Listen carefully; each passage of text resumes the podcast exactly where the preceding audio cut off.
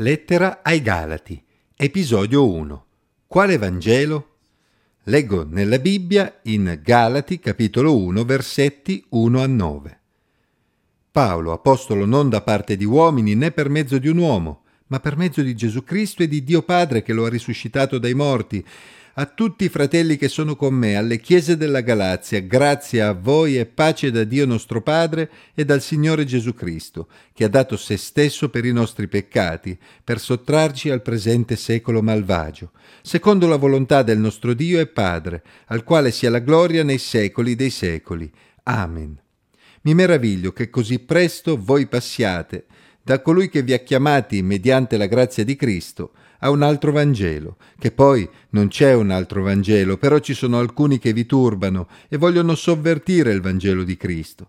Ma anche se noi o un angelo dal cielo vi annunziasse un Vangelo diverso da quello che vi abbiamo annunziato, sia anatema. Come abbiamo già detto, lo ripeto di nuovo anche adesso, se qualcuno vi annunzia un Vangelo diverso da quello che avete ricevuto, sia anatema.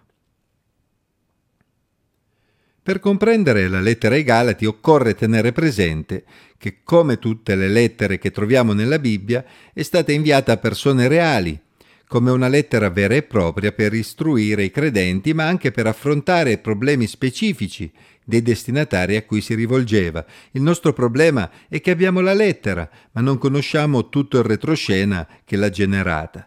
Dobbiamo perciò cercare di comprendere a quali problematiche ci si riferisce utilizzando le informazioni a nostra disposizione nella lettera stessa ed eventualmente informazioni storiche inerenti alla situazione religiosa e culturale del primo secolo in quella zona specifica. L'Apostolo Paolo non scrisse ad una singola chiesa, ma ad un gruppo di comunità che si trovavano in Galazia, una regione che oggi corrisponde ad una zona nel centro-sud della Turchia, Fin dai primi versetti ci si rende conto che la lettera non rispetta gli schemi abituali dell'Apostolo Paolo, in particolare. Normalmente quando nel primo secolo si scriveva una lettera, come si può verificare nelle altre lettere di Paolo, c'era una prima parte in cui si mettevano in luce gli aspetti positivi dei destinatari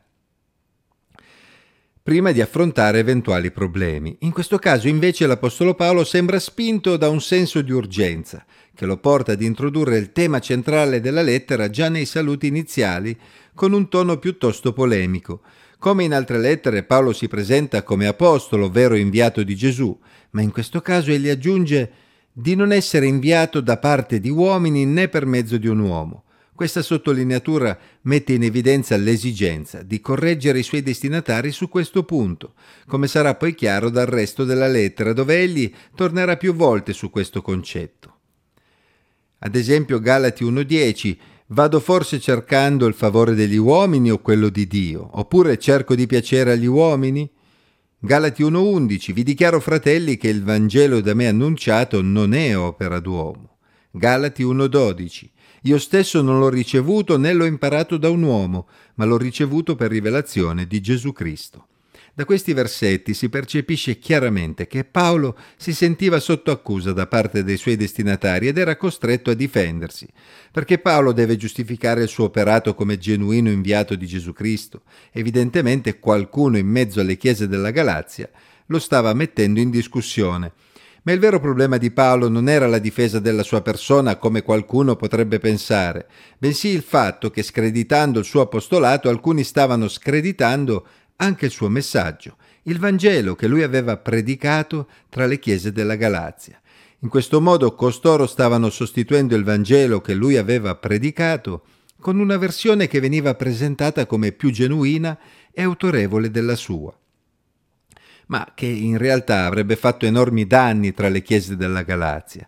Si trattava quindi di una situazione delicata e non dobbiamo stupirci del tono piuttosto aspro che troveremo in varie parti della lettera. Per comprendere la gravità della situazione cominciamo con la sintesi del Vangelo che Paolo predicava, per poi esaminare qual era il Vangelo alternativo che invece si stava propagando nelle chiese della Galazia. Quando Paolo era andato in quelle regioni a predicare la buona notizia inerente a Gesù, aveva trovato una situazione simile a quella di altre zone dell'impero romano. Erano diffusi culti a varie divinità locali e con l'imperatore Claudio stava cominciando a diffondersi nell'impero romano anche il culto imperiale, l'adorazione verso l'imperatore stesso. Ma grazie a Dio la storia di quel periodo ci conferma che l'imperatore aveva esonerato i giudei dal culto imperiale ed essi erano autorizzati ad avere dei luoghi di incontro pubblici, le sinagoghe. Il Dio creatore dei cieli e della terra aveva quindi una testimonianza viva nell'impero romano grazie alle sinagoghe dei giudei. Era quindi logico che, come si legge nel libro degli Atti, Paolo si recasse sempre nelle sinagoghe per cominciare un'opera evangelistica nelle città dell'impero in cui si trovava. Era ovvio che i giudei per primi dovessero sentire parlare di Gesù il Messia, il re discendente di Davide che Dio aveva promesso loro, anche perché avevano nelle scritture, quelle che oggi noi chiamiamo Antico Testamento, le basi per comprendere il messaggio. Così Paolo partiva sempre dalle sinagoghe giudaiche per poi raggiungere anche i gentili con il suo Vangelo. Infatti egli annunziava che c'è un unico vero Dio che ha creato ogni cosa e che ha un piano per redimere tutti gli uomini di ogni nazione, non solo i giudei, per riportarli ad avere un rapporto con lui. Secondo il Vangelo che Paolo predicava, il piano di Dio passava attraverso Gesù, il figlio di Dio, il re dei giudei. Anche se questo re era stato ucciso, il Dio creatore dei cieli e della terra l'aveva fatto risorgere dai morti per destinarlo a diventare re del mondo intero. Infatti la morte di Gesù faceva parte del piano di Dio in quanto Gesù, per usare le parole di Paolo, aveva dato se stesso per i nostri peccati per sottrarci al presente secolo malvagio. Ciò che qui Paolo chiama il presente secolo malvagio è il sistema ribelle a Dio che caratterizza il mondo. La devozione ad altri idoli, e l'allontanamento dall'unico vero Dio era proprio l'effetto più evidente del peccato e della ribellione dell'uomo e Gesù era venuto proprio per offrire se stesso come prezzo di riscatto per permettere a tutti gli uomini di essere perdonati dei propri peccati e per sottrarli a quel sistema. E proprio qui veniva il bello del messaggio del Vangelo che Paolo annunziava. Infatti, anche se Gesù era il Messia promesso ai giudei, egli non era venuto solo per salvare i giudei, ma anche per estendere la salvezza a tutte le altre genti di ogni nazione sotto il cielo, i cosiddetti gentili.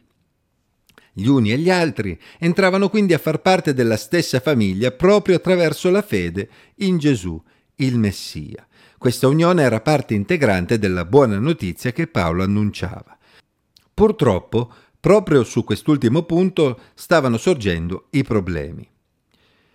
Infatti Paolo aveva sentito che alcuni stavano predicando un altro Vangelo che i Galati stavano accettando come genuino. Sostanzialmente, da quanto emerge nella lettera, costoro continuavano ad insistere sul fatto che la venuta di Gesù, il Messia, non aveva abbattuto il muro di separazione tra gentili e giudei. Infatti i due gruppi rimanevano comunque distinti e in qualche modo i giudei rimanevano privilegiati all'interno della famiglia. Quindi se un gentile voleva far parte della cerchia più ristretta della famiglia di Dio, doveva aderire completamente al giudaismo e nel caso in cui fosse un uomo praticare la circoncisione, cominciando poi ad ubbidire a tutta la legge tramandata da Mosè al popolo di Israele. Sembra plausibile che tra questi perturbatori alcuni avessero insinuato che il Vangelo di Paolo non proveniva direttamente dal Messia, ma era un Vangelo di seconda mano che Paolo aveva adattato. Qualcuno probabilmente stava affermando che Paolo si stava anche allontanando dall'insegnamento degli Apostoli, che invece lo avevano ricevuto direttamente da Gesù.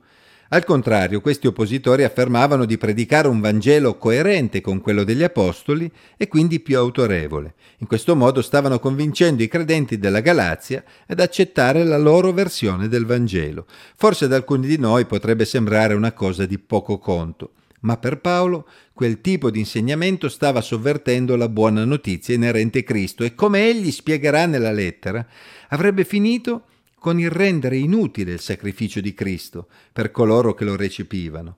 Ecco perché Paolo utilizza parole così dure con i falsi apostoli che stavano turbando i Galati con il loro insegnamento, al punto di gridare all'anatema contro di loro, ovvero dichiarando che erano destinati alla distruzione. Neanche se si fosse presentato un essere soprannaturale, un angelo dal cielo, con un messaggio del genere avrebbero dovuto ascoltarlo. Per Paolo la buona notizia era soltanto una e andava preservata. non poteva esserci un altro Vangelo, ma solo un altro falso Vangelo. Secondo gli storici questa è una delle prime lettere scritte da Paolo e probabilmente è stata scritta prima dell'incontro di Gerusalemme descritto in Atti 15, in cui era stata dibattuta proprio la questione della circoncisione dei gentili. D'altra parte, se non fosse così, Paolo avrebbe risolto il problema facendo riferimento alla lettera di Atti capitolo 15, versetti 22 a 29, scritta proprio dagli apostoli, per evitare che qualcuno costringesse i pagani ad aderire al giudaismo tramite la circoncisione. Probabilmente proprio la situazione che si era creata tra le chiese della Galazia contribuì a rendere urgente un chiarimento su questi aspetti che si concretizzò nell'incontro descritto in Atti 15. Come vedremo nella lettera, anche se oggi viviamo in un contesto diverso e le problematiche possono essere diverse, il pericolo di un Vangelo che tenta di sostituirsi al Vangelo di Gesù Cristo è sempre attuale. Quale Vangelo abbiamo creduto? È un messaggio che mette Gesù e la sua opera al centro? È il messaggio che predicavano gli apostoli o lo abbiamo infarcito di tradizioni umane che possono addirittura portare lontano da Cristo e che non hanno alcun riscontro tra le pagine della Bibbia? Ogni credente sincero dovrebbe esaminare se stesso e avere il coraggio di mettersi in discussione, se la risposta a queste domande dovesse richiederlo.